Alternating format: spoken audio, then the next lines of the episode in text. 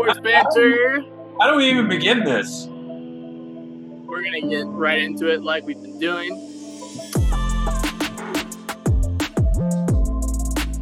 Not a good look. Not a good look. Um, yeah. So, topic that we're addressing here has to be addressed. Um, very disappointing is the easy term. Oh yeah. Uh, but before we get into it, Fernando Tatis suspended for the rest of the year. 80 games is the official game length, which is the rest of this year, playoffs if we make it, and then pretty much the first month of April.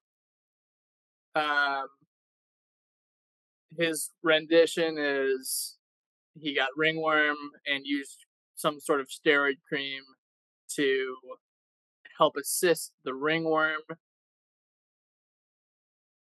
That is the most ridiculous excuse I've ever heard from a professional athlete, for starters.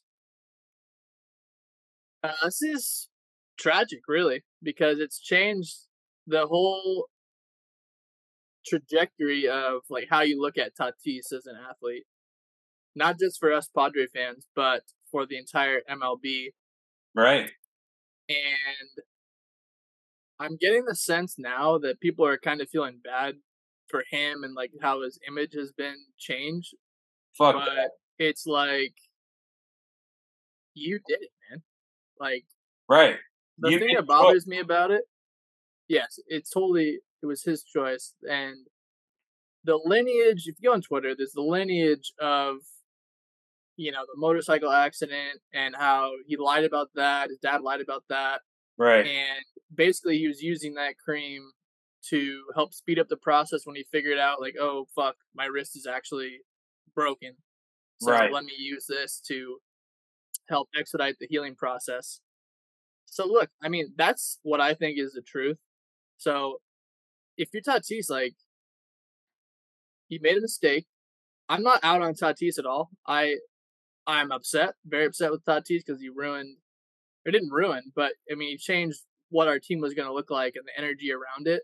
Correct. I mean, we were a week away from a standing ovation, and now we're really getting rolling. We got the whole squad back together, the big three with Soto, Machado, and him. Um, but you let down the city, number one. People like you and I, people around San Diego that were expecting that and, you know, ready to really make a push of this thing. right. Um, but to come out and then on his end in his camps and and put it like basically you're making an excuse, which I think is the complete wrong way to go about it. I'm already upset that you're not playing, and that's the bottom line of this: is you're not playing. Right. But take accountability that you did something, otherwise you wouldn't be in this position. So to say it's, it's like it doesn't actually matter that it's ringworm. You're not playing because you took something, and then you don't appeal the suspension, so you know that you took something. Correct. So I'm I I agree with you. I think my biggest the most uh, what I'm most upset about is the fact that we're not able to see like you said the big 3 playing all at once. And you know, I I'm I'm I I think you and I are on the same page with this in a sense of you know he released a statement that you know when I read the statement I'm like this is such this is like like you had your sister write it and you're reading it you know and and what i what really what really bothers me is the fact that there's he has no accountability. I mean he's what 22 23 years old. He's making you know over 300,000 300 million dollars. And you know there's a time for you to become an adult and a big boy and he's not he didn't do it.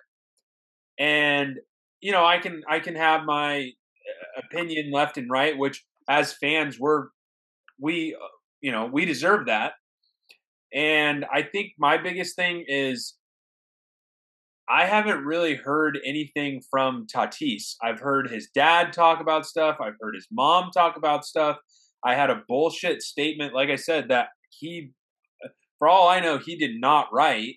He had, like I said, his sister write it and him read it. And, you know, it, for me, it, it, that's that's bullshit. And for me, a lot of this comes back to, and I, I have talked about it a lot, you know, in our previous episodes, especially talking about the Soto trade and all of that.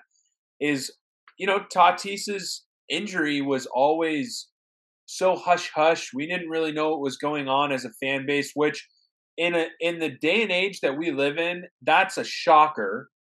And and and to have that to have what happened unfold and come out is just it's a death blow to fans and you know I don't know. I gave you my conspiracy theory with the whole thing, but I was uh I was watching the captain, uh, you know, Derek Jeter's documentary. I don't know if you've watched that. I'm going to plug that. I did. I it, did. Yeah, that was great. Yeah, it was done very tastefully and very well done. But you know, Derek Jeter was he, you know, uh, Alex Rodriguez got popped for steroids while they were on it, and the, a perfect example of what Derek Jeter said was, "Great, another fucking distraction." And now I got to deal with this in the ballpark. And you know, our our team, you know, and I think Mr. Peanut, you felt the same way as I as I about this, but our team has been under such a microscope through the league with everything we do. I mean, when we, you know, we were looking for the Scherzer trade, that didn't happen, and our team was under the microscope again, being viewed by the whole league. Like, hey, is are the Padres going to make a move here? And then again, now we get Soto. The hype around the team is huge. Hey, you know, eh, no COVID era. We're going to push through and we're going to make it to the playoffs here. And we're really going to make a fight at a World Series. Again, we're underneath that microscope of the MLB and MLB fan base. And all of a sudden, we get a swift kick to the pants. And it's like, what?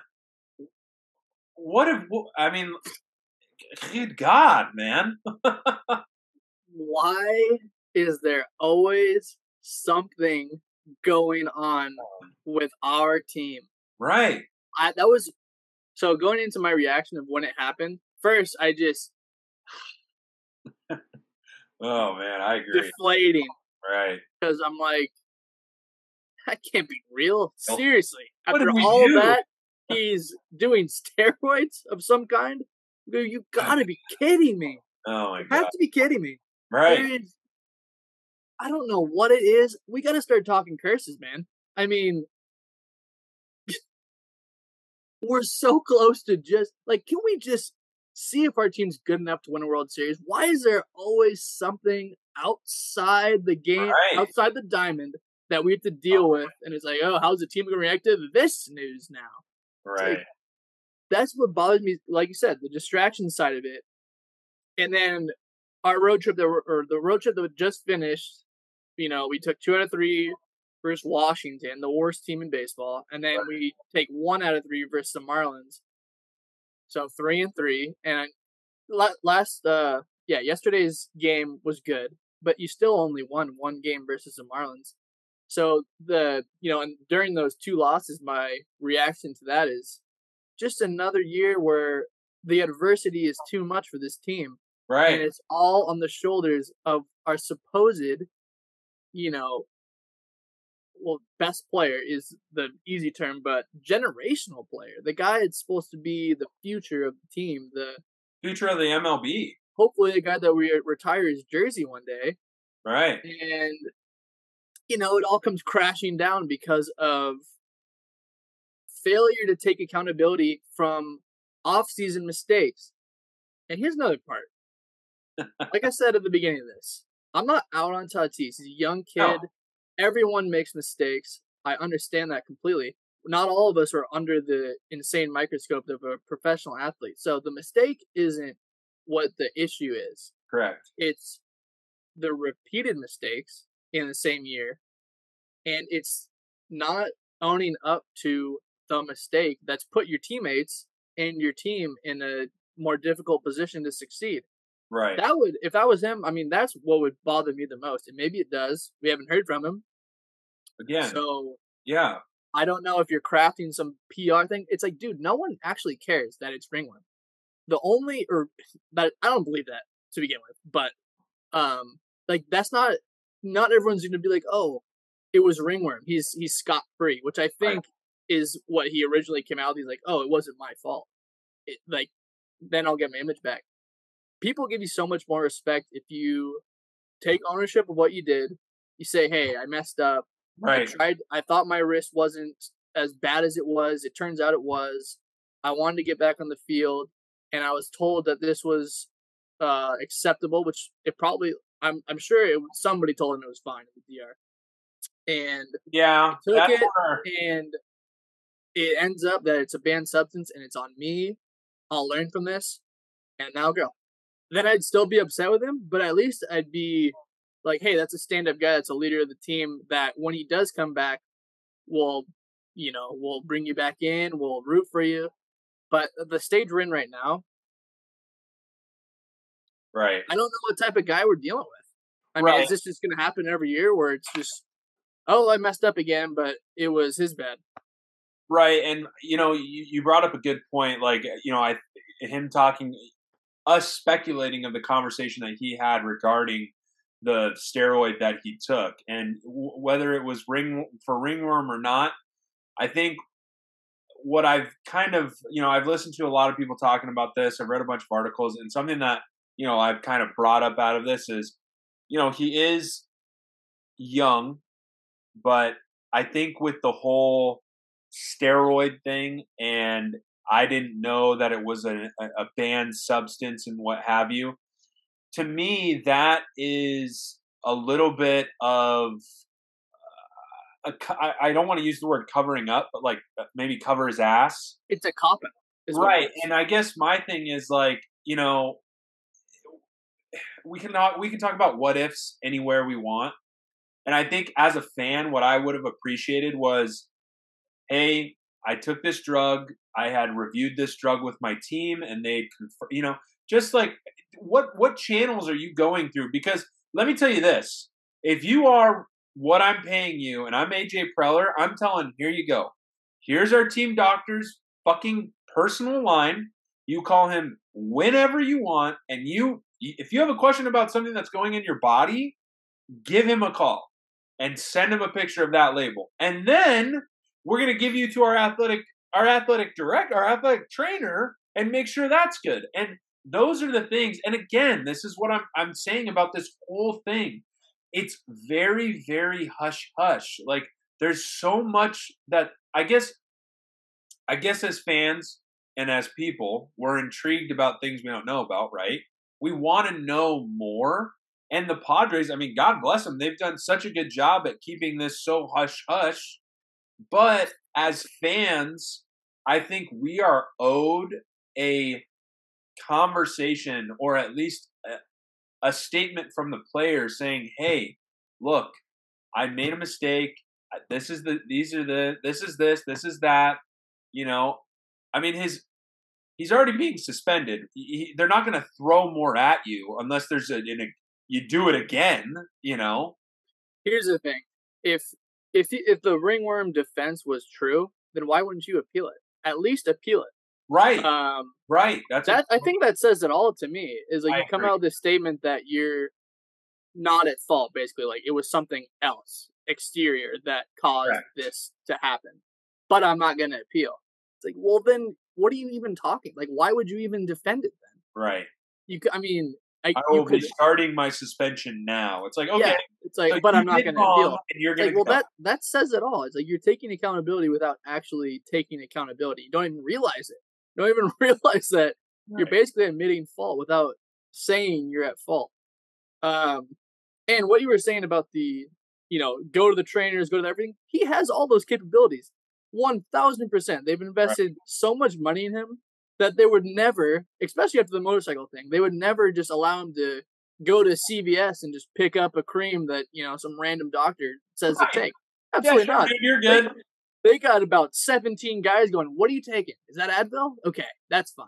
Yeah. Uh, so it that makes it even more egregious that you would not listen to the team doctors, not consult the team doctors, not consult Preller, people, Seidler, people that have invested their team in Right. you. Right. And back to what's going on on the field. I mean, we're basically playing 500 baseball, figuring out how to get through this yeah. latest hiccup of Right. oh, like we were here, now we're here, now we're getting back up. And like you caused that. You caused it to your team, so you owe your team an explanation. He was supposed to go down to uh, the stadium today and talk to people, but he ends up not going. And it's just one thing after another. It's like, dude, get your ass down there. Let people know that you should at least feel some responsibility. Like, I can't force you to feel responsibility, but how like how can you not? And if you don't, then that's a different issue of just an egotistical mindset. Have Which I don't- for your fellow players is my big Which- thing, and your team. Which I don't think he's that guy. I think he's very young and naive and was on top of the baseball world. So I think he thinks through that, like he can wiggle his way out. And it's get unfortunately it's a rude awakening to him that it's not that simple. Like you have when you make mistakes, you have to take accountability and earn the trust and respect out of your team, franchise owners. And that's why guys like Clevinger, Musgrove, Machado, Preller all came out and didn't really have his back when they were asked about it. Because honestly, it's getting like the song and dance is getting old. It's like, Right. yeah, he was supposed to come back. He was literally like a week away from coming back. And then, oh, wait, my, you know, it's just, it's crazy how these things happen when you least suspect it uh, to the Padres specifically. And then, you know, hopefully the best case scenario is through this adversity, the team who's together gets closer together and they can find a way to win without him, like win it all without him, right. uh, which I don't think is impossible. The Braves won last year without Acuna Jr., arguably their best player. Right. Um, so I think it's possible. It's just like like you were saying in the beginning, you're throwing a wrench into the system of the flow of things, which, as we know as baseball guys, is essential to the mojo going on in a clubhouse when you're trying to make everything click at the right moments. So, I mean, I don't know. The story continues. It's not even over yet. I It's think like what he hasn't even addressed the team yet. It's been Right. a, a week. and I think what kills me is like just exactly what you just said. Like he hasn't addressed the team in a week, and you know Pedro Martinez came out and and almost like yeah, what was that? yeah, was like he, he he he you know he talked about like he you know fans and the MLB are are are are, are altering his his uh his impact and his view of of other people. It's like Pedro. I, I mean, I love Pedro Martinez, and I'm a huge fan. But that comment right there is exactly the comment that is causing Fernando Tatis to not go to address his team. Whatever his, you know, a lot of guys talk. Anytime we talk, anytime I've talked to professional athletes or heard them doing any type of interview, they talk about their own team. You know, like, hey, I got my nutritionist, I got my, you know, my my psychologist and things like that. The the immediate team that's guiding Tatis right now is fucking up his image for everything. And and to that point, I think a huge driving factor of that is his mom and dad. And I I don't want to talk bad on anyone's parents, but I think he is his dad saw how much impact. I mean, he talked about it in an interview. Like he is the next fucking Derek Jeter, essentially. Like he is going to be the captain now. And you know, your son made a mistake. I understand def- defending your son. I'm all for that. Defend family as much as feasibly possible, but also don't poison the thought process of I made a mistake. I need to address it, and and it's just like you know we hear it all the time, like NFL, NBA, anything where the the company that you keep as a professional athlete around you if they're not allowing you to grow and be a integral part of the team it hinders everything and you are viewed as a hiccup in that in that history of that sport because of that and that personally I see that with Tatis, especially right now. You're not going to address your team. What an asshole! and it just stinks because the fir- one of the first things I thought um, was this is going to stick with him for the rest of his career. Like he's Right. one of these he's one of these players now. Like Right. tremendous talent, obviously. Like that's why San Diego loves him. I really do think when it's all said and done, the the fans will come back to support him. Granted, the right things are said and the right things are addressed, like we're talking about. But that just stinks. Like you had literally Sucks. your career of being like a Tony Gwynn type figure in the palm of your hand. And on one side, it just shows how difficult that maybe is in professional sports. But you can't run away from the consequences to the decisions that you make. Correct. And it, and it's like, how disappointed was the city when the wrist thing started? It's like it was there are already question marks there, but you know we're like, okay, he's young, mistakes, like we're talking about, goes all the way, and then we get to like six months later, and we do this now. So yeah, and to your point of uh, his dad, obviously, like you said, you defend your family no matter what, but it it has a stench of like Ryan Braun, uh, right. Oh, that's Carlos Carlos Correa, where they knew that there was shit going on, and then when they're confronted with it, deflect it, deflect it, deny till you die. Um, that's what it feels like, and that sucks Right. because he he doesn't seem like you see. I think he's a good guy. I think he's a good kid, but there's there's the wrong message being sent to him, but like to like try to get him through this. And it's like, dude, that's Right. not really how life works. Like people, especially in this day and age, like you were saying, people will figure out the truth eventually. So Yeah. if you don't get in front of this, like you're just gonna look like more of an asshole later. It's like it doesn't just go away. no. People literally spend their lives trying to figure out the scoop, and you are the like main character of the media right now. Correct. So if you think journalists and shit aren't gonna dive deep into when you exactly took it, who sold it to you, like, dude, that's not gonna happen. People aren't just gonna forget. This isn't like seventh grade baseball. Like, that Netflix documentary is already being made right now. Exactly. Like the story of your career is happening right now.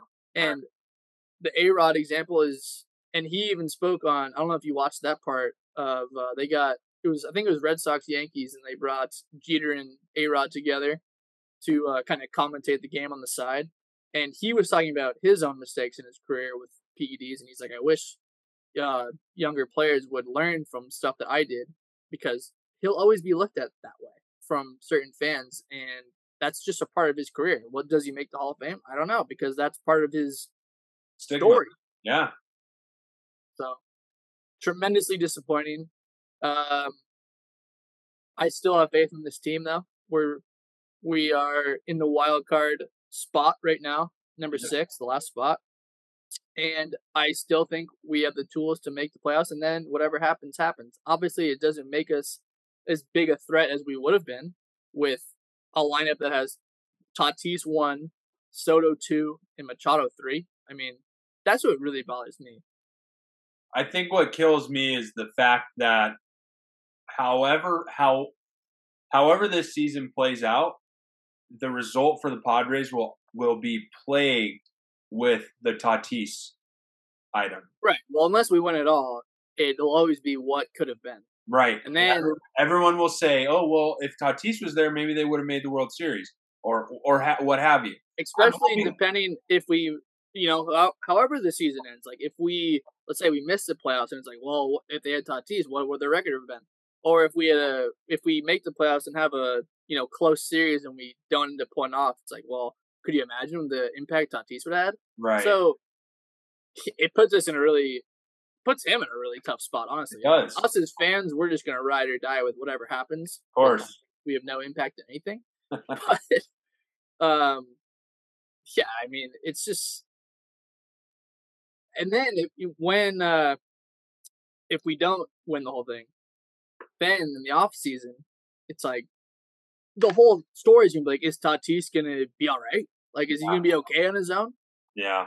And imagine if he does something again. It's like then now we're talking trade, get rid of him, cancer to the team. It's like he's literally another step away from that. And I hope it doesn't get to that point, but this is not a good strike two. Breathe. Because we're talking about football now. Football is weeks away. Oh my god. Returning to our lives. And I'm fired up, man. Me too. So we're gonna dissect the AFC West today. Go team by team and kind of give a little blurb on what we think is gonna happen. For starters, this is easily, I think, the most competitive division in the NFL, which is why I wanted to start off with it. My God, is this division packed with talent? Stacked, packed, loaded, whatever word you want to use to describe how much money was thrown at these teams. This this this this division is literally yeah. cutthroat. Right. All those division games are going to be just battles. Right. Um, and we're gonna give our top four, but I'll say at the beginning that it literally could end any certain way. There's no way. There's no way to predict this division, which makes it. It's gonna be a lot of fun, good football games. I think. Right. But let's start off with the defending AFC West champs, Kansas City Chiefs, who've been kind of running that division. Um, what I got on that is they're definitely the dogs to beat. Still, they lost Tyreek Hill to the the Dolphins, but pretty much have everybody else back. Um, I see Kelce having a larger role because of that. Uh, they lost uh, Byron Pringle as well, so they lost a few guys on the offense. But when you have a guy like Mahomes, it's kind of like, and you know that elite quarterback class of Rodgers, Brady, you can pretty much fill in receivers at will, and he'll make their name recognizable.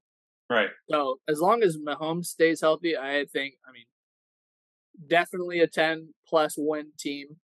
Uh, Arrowhead, very tough place to play, as always. Um, you know, we got Patrick Mahomes in the pinnacle of his career, his prime, if you will. Mm-hmm. So, yeah, I think I just anytime you have Mahomes under center and Andy Reid as his coach and that kind of continuity, Matt Nagy is the quarterback coach, by the way. So if they do go south, I know exactly whose fault it is. but if Mahomes knows anything, he's not listening to a word. um, but yeah, the Chiefs are they're gonna be good this year as always. I agree. I think the Chiefs are like I like you said, the dog to beat. Um, Mahomes, I think you know, there's not much there to say. Just yeah, if anybody wants, I will say this: I think in those divisional games, just based off of you know what the Chargers, the Raiders, and the Broncos have done on their defensive fronts, if they can attack, and other teams, of course, but those divisional games specifically, if other teams are able to attack Mahomes, you know, and and put him a little bit under pressure, get him out of pocket, and he's good out of pocket, but you know that that adds for a little bit of your secondary to kind of say, okay, what do we want to do here? Maybe we get a pick, maybe we get a fumble. You know, maybe we pressure him to just throwing it out of bounds. So, you know, I think uh, specifically talking about you know our AFC um, divisional games, it's going to be that kind of uh, thing with Mahomes. And then um, something that I just kind of added just in my mind while I was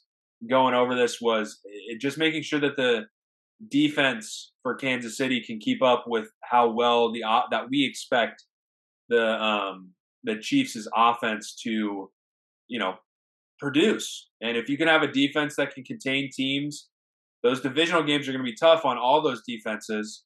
But you know, I think those are success that that will generate success for the Chiefs. Yeah, I definitely think Kansas City's defense is the weak point. Um, right. So it'll be interesting to see what kind what type of adjustments they made. They lost Tyrann Mathieu as well, which is a huge part of that defense. Um, and we saw the Bills Chiefs game last year.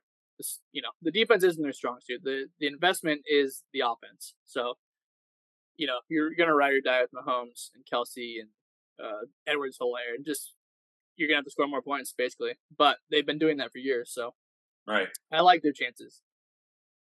Okay, moving on to the LA Chargers. I think there's a lot of stuff to discuss here because you know that still sounds weird to me. I, I don't. I never like saying it.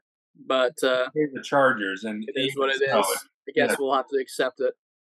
Uh, uh, so I think the Chargers have a lot of expectations this year. You got Justin Herbert coming back after a great year. Keenan Allen's been doing it forever. Mike Williams had a great year last year. Still needs to stay healthy. Um, but they, I mean, talk about firepower from a roster standpoint. I think they arguably have the best roster. As previous Charger fans, we know, however, that has never really meant anything. so yeah, we know that. um, they tra- but what you were talking about uh, defensively, like getting after Mahomes. I mean, they made they have a pretty sick defense. Just from not as a fan of the team, but as a fan of football, I'm excited to watch how that adds up. They got my guy Khalil Mack from the Bears lining up on the other side from Joey Bosa. Um, you know, a couple of young, great corners. Derwin James, they just signed to a huge deal. So in terms of talent, like I said, top to bottom, they are going to be fantastic on paper. Um, you just never know with the Chargers, though. I mean, it's it's always the same song and dance. We grew up with some pretty awesome San Diego Chargers teams, and probably should have at least won one championship, but didn't even make it to the champion, the conference championship game. So there's always that weird thing about the Chargers where they can give up a lead in a second, they can make the mistake to lose the game, they can win a game on an onside kick. That's that's the aroma around that franchise. So I really uh I really like Justin Herbert though. I think he's he's a he was a franchise changing pick when uh, Philip Rivers was on his way out and he's I mean him with uh, Keenan Allen and Williams with Ekeler in the backfield has been a phenomenal change of pace for that offense. Love the head coach too. Seems like a guy you'd love to, you know, suit up and play for. So if they can string it all together, they could be a very dangerous team. But it's the Chargers.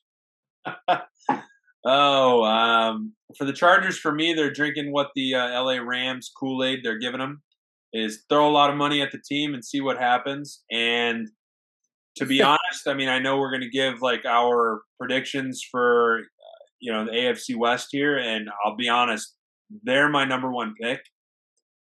I thought you were going the other way. I thought you were going spite and just putting them forward. No, I actually no. I, I don't get me wrong. It took me a long time to really make that decision. Uh, you know, do I take spite or do I take this opportunity to? it's always a fine line, right? So, but just the the move that they made in the offseason this year, I mean, they've made a lot of big splashes. And I really love Justin Herbert. I mean, I hate to say that for a team that I absolutely despise. But again, we've talked about this at length. Like, I hate the team, but I like the players. You know, I, I'm a big Bosa fan. If he can stay healthy, I think that's going to be huge for their defense. I mean, I, I just have this defensive package of Khalil Mack and Joey Bosa on one side, and the whole offensive lineman just going to that side, going screw the the other side. We're going to block these guys. Um, I think I think having those two guys on the field. I mean, especially in like a fourth or excuse me, a third and ten opportunity, you get both those guys down there. I mean, that's that's that's that is a very threatening defensive front, and and that's not a knock on their secondary, but having those two guys up front there that that alleviates a lot of work and um, you know that's huge uh, again I, you've talked about the chargers coach although he is a young head coach his, he's defensive minded so you know that's going to be huge um, just I, I literally wrote on my notes for our our talk today was powerful offense and that's what the chargers have and that's what that's what I'm, you know, I'm falling on the sword with for them, and so be it. Yeah, I think with them, if you can become one of the top 10 defenses in the league with Mack and Bosa and both of them stay healthy, I think that's pretty much the X factor for that team. Right. Um, because if you establish that identity and you already have this offense that can go down the field at will, Correct. that's a scary team. That's a Super Bowl contending team. Right. Uh, I think that's a big question mark because Bosa and Mack have had a lot of injuries in the past, and you know, I mean, football is a brutal game. The older you get, the harder it is to stay healthy, as we've seen with your favorite guy J.J. Watt and such. Hey. But But uh, Mack was hurt a lot last year, and he was he was hurt a lot, and he played through a lot of it too.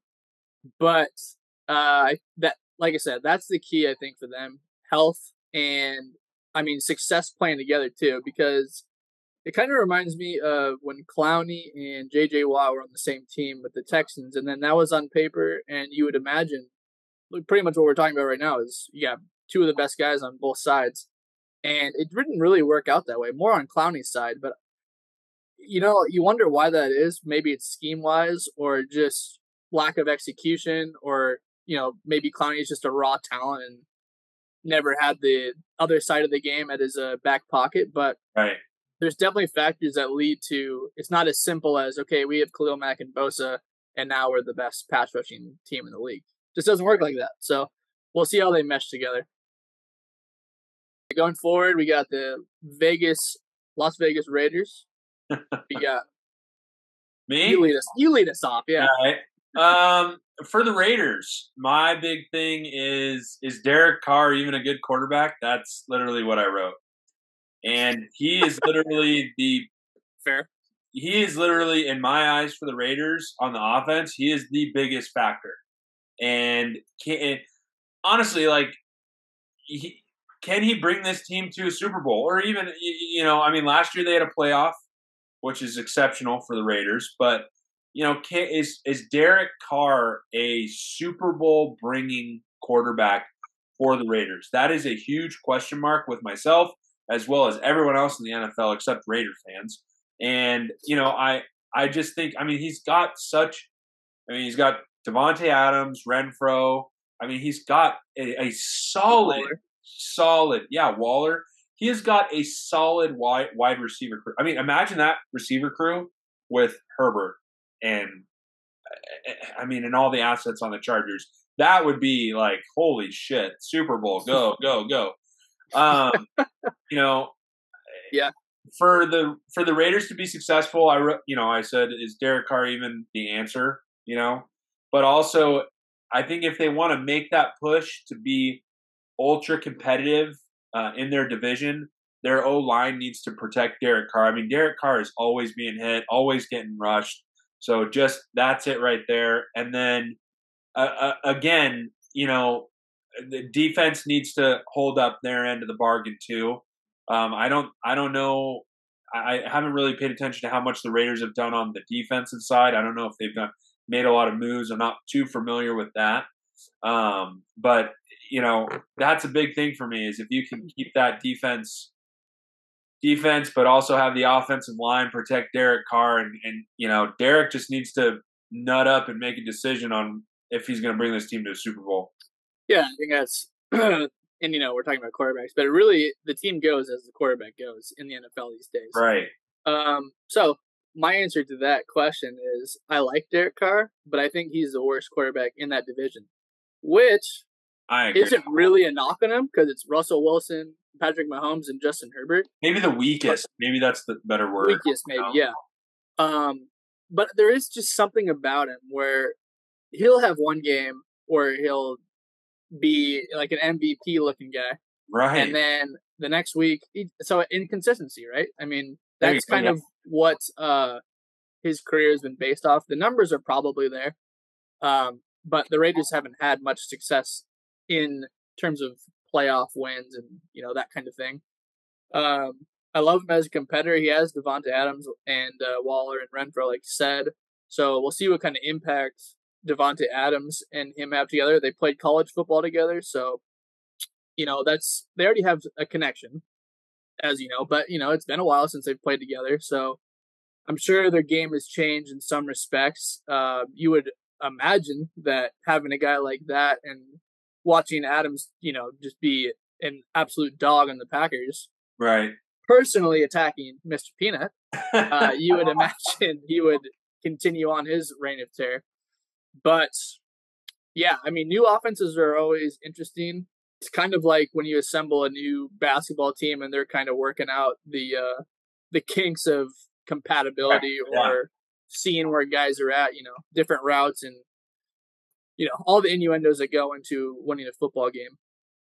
But I mean, another and like we talked about at the beginning, I mean, these teams are all great, but um, yeah, it's it's going to be interesting to see how the Raiders come out, and it is really on Derek Carr's shoulders, which I don't know. I don't really see it to be honest. Neither do I. Last but not least, the Denver Broncos with a completely new look, uh, which I, honestly I truly respect. The Broncos just go out and get a guy like Russell Wilson. They're like, all right, Drew Lock and Bridgewater, all that bullshit didn't work out. Let's just get the best guy, pay the price, and we'll try this again. And that's honestly, if you're a fan of that team, that's a great way to go about it. I agree. You're not in my shoes where we go through just abysmal quarterbacks and pretend like we're doing something. Right. So, tip of the cap to the Broncos front office. Um, but yeah, what do you got on the Broncos? You lead us off again. I I wrote, and I, I'm glad you jumped in with the Russell Wilson thing. Is I I wrote Broncos made a big splash, and they did, and they made you know. I love the notes. oh yeah, dude, my notes are you know crisp, the classic polar bear. um, but I mean, they did. I mean, people had no idea that this was happening, and then boom, like out of nowhere, and as fans, we see this, uh, you know, trade happen, and you know, I agree. I think the Broncos have finally said, like, hey, we've gone through the shit. We've gone through the ringer, if you will, with quarterbacks. Um, you know, since Peyton, Matt, Peyton Manning left, to be 100% honest. And we are finally going to make, you know, move here to where it's going to position our team for success. And, you know, I, I really loved that move when it happened because, you know, John Elway understands quarterbacks. And whether he's immediately involved with all of that still or not, he understands quarterbacks and he understands that eh, personally, he understood that Russell Wilson wasn't getting a lot of love from ownership and our coaching staff. Where now, you know, hey, come on in. We understand what you want to do, and let's work together. And I, I, I, I have a lot. I look, it's a new quarterback and new team, so that's always a learning curve. New coach as well. I'm very, very optimistic about the Broncos' success this year, solely based off of Russell Wilson, which is very, you know, interesting to say, if you will. Um, but again, I think that move was great. I think that he's got a he's got a good crew around him, wide receivers, running backs. As long as that O line can defend it for him, I think he's going to do okay. Um, do I think they're going to win the division? I don't think so but I think they're they're going to be very successful in the division. And again, just kind of like the Raiders, it it leans a lot on him in my eyes. Their their success leans on Russell Wilson, but also their defense needs to be able to stand up, especially in those divisional games. I mean, when they're playing the Chargers and such, you, you need a defense that is mm. strong. So, I mean, you know, God bless the Broncos for making them. uh, and you know, Russell Wilson kind of gets a hard time for kind of being like a corny leader or uh, disingenuous. But um, I, I mean, from what I saw this offseason when he got traded, he brought in all of the offensive uh, skill players, and you know, they took him on a trip to somewhere to practice and kind of get that camaraderie going. So I think that's the type of leader he is, and um, obviously, it changes that. Yeah, I think players like him a lot, and he's a great player. There's no doubting that. Right. Uh, I like the young offensive core they have too, with Javonte Williams, the running back, Courtland Sutton. I think is going to take off this year. Oh, yeah. From Alabama, who hasn't. I mean, these these are guys that haven't really had a shot to really show how good they are because right. there's just been no guy at the helm that can sling it like that. Right. You got a guy like Drew Lock. You can only do so much and Bridgewater.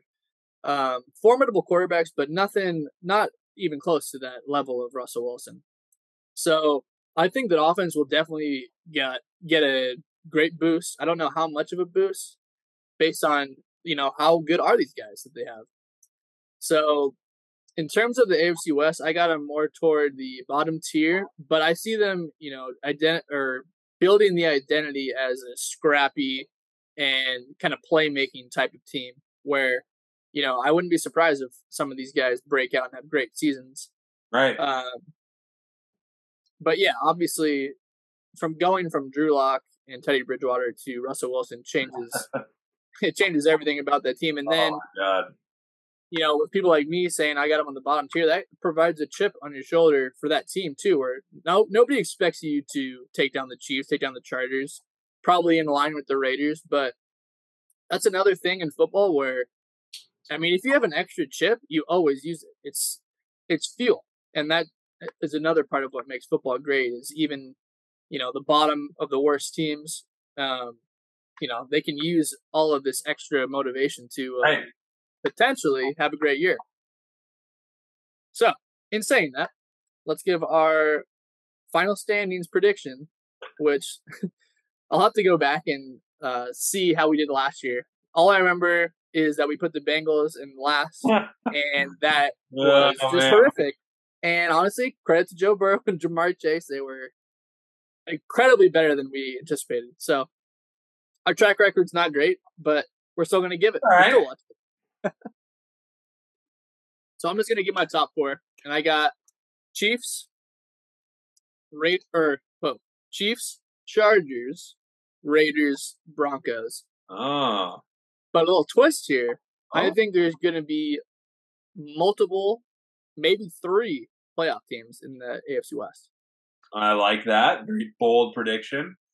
For me, it's not uh, too far off, except as I noted, uh, you know, when we were talking about the Chargers, Chargers are my number one. I got Chiefs number two, Broncos number three, and Raiders number four. So essentially, our ones and twos and threes and fours just changed a little bit. But um, I'm very, you know, as you were talking about the Broncos, I'm very, very optimistic about their season. And, you know, I just, I don't know. I love that you said you got a little chip on your shoulders, but also people might overlook the Broncos a little bit. And in a sense of, hey, we don't really think we're going to prepare for them as, as, and again, it's the NFL. You should be preparing every day. But you know how it is, you know, eh, you know, it's going to be interesting. And and you know the Chargers, I'm I'm putting a lot a lot of leverage on there. You know, like I said, I'm falling on the cross or the sword for them for that one. Am I happy about it? Absolutely not. But they made, like I said, they they were drinking the Kool Aid that the Rams were given. So I mean, they're in the same stadium, they're drinking the same water. I don't know what the fuck's going on. Literally drink, drinking the same Kool Aid. That's right. Um, I will say I would love to see the Chargers just have like a great year because it's just so. I'm I'm tired of the the classic Chargers look where even though I'm not a direct fan, it's still like, oh, here we go with the the last second L or like right, fourth and goal and they throw the incompletion. Like, just put it all together one year. You know what I mean? right. For the people that are still fans, they deserve it. Um, and I'm tired. I'm definitely tired of the Chiefs being on top. So that's that's not an easy or that's an easy one to uh, root for another team for. And I'm certainly not going to root for the Raiders. That's that'll always be a thing with me. Anti Raiders. I like their um, stadium, but other than that, that's it. Yeah, well, definitely top class stadium. But I mean, I'm really any of these matchups, which there's probably I don't I think they play week one. Like I don't know, I don't know for sure, but usually there's some divisional matchups week one. Yeah, But my point is that anytime those teams are lining up, it is, you know, must see TV. Like it's Oh, it's a couch appointment that you're gonna have to make. I agree. All right, Sports Banter, episode 18. It had to be addressed. It will Cool. continue to be addressed. And anytime I think about it, I get pissed off about it because why did it have to be this way? Why can't we just have nice things? Oh my god. Why? And I just got a tweet, or uh, I looked on Twitter, and he's supposed to be meeting with uh, AJ Preller today at a unnamed location, of course. A back So- alley. Hopefully, hopefully Preller just lays into him. But Fernando Tatis is suspended for 80 games, rest of the year, and we're gonna win that shit without him. Honestly, I'm all in on this team. Manny Machado Right. is having an MVP season, and no one's talking about it. He's had eight games in a row with multi hits. Him and Soto can do it. But and plus the rest of the team. But I'm just saying, the two stars that have to perform, I I believe in those guys, and I believe in the pitching staff. So we're gonna make it happen. Love it. And then the AFC West preview. Basically, we're fired up. I mean, like I said, I think it's the best division in football. More pumped that football is returning to us because you've been gone for too long. Oh my god. Come back to me. Come on. Yes. Come on. And I am so fucking over preseason games. I'm over preseason games. The polar bear is out on preseason games. It is Preseason games, honestly, a little quick blurb, the worst. I get as a as a fan of the worst. I get the franchise side of it because I do like the guys that are trying to make the team. That side of it, but as a fan, whoo! I literally I turned on the Hall of Fame game and it's ugh, this is this is barely football. my my whole issue with preseason. Quick blurb now. We've we've opened the can. My whole issue with pre- shut it now. That's right. Preseason games, my whole issue is the fact that personally, I think teams have already made their decisions, and this is preseason games are literally for defensive coordinators, special teams, and offensive coordinators to test their shit for the season. And that's it. And I Well- fucking hate it because it is dumb. Like, okay, we're gonna try this new shit, we're gonna do this, we're gonna do that. Okay, does it work? Does it not? let's test it on guys that we don't really care about if they get hurt. So let's run with it. And that that's a bold statement from the polar bear, and I, No, I'm gonna fucking stand by it. You're missing the biggest part though. The owners are just making a shit ton of money on the, the ticket sales without having to pay the players really anything because it's not the season of their salary. Correct. Correct. So it's not. It's it's a really tough watch. I, I kind of like watching. Oh my god! I kind of like watching Justin Fields just to kind of see what I'm getting into. But even then, it's like like you said, we're just trying out shit that we're probably not going to use because every team's going to review the film of preseason, so you're not going to show anything really. You're going to show the No. basics of the basics. So, little blurb on the preseason. Oh my god! It's bad, but this episode is If you great. like preseason games, don't listen to our podcast. There There. you go. Yeah, plant your flag. But for episode 18, we out. See ya.